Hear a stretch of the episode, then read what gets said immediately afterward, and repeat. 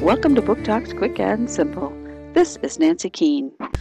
Doug is angry. Angry his eldest brother is serving in Vietnam. Angry his middle brother pounds on him regularly. And very angry that dad has lost his job and the family must move.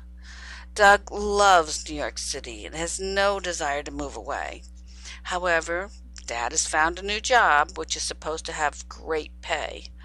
Doug discovers small town life might not be as bad as he thought it was, uh, and he finds an unknown talent for drawing. While taking drawing lessons at the library, Doug finds a book containing John Audubon prints. Unfortunately, the book has had the prints sold off to make some needed funds for the library. Doug vows to get back the prints, whatever means necessary. Okay for Now by Gary Schmidt, Clarion Books, 2011. Book Talk by the New Hampshire Isinglass Committee.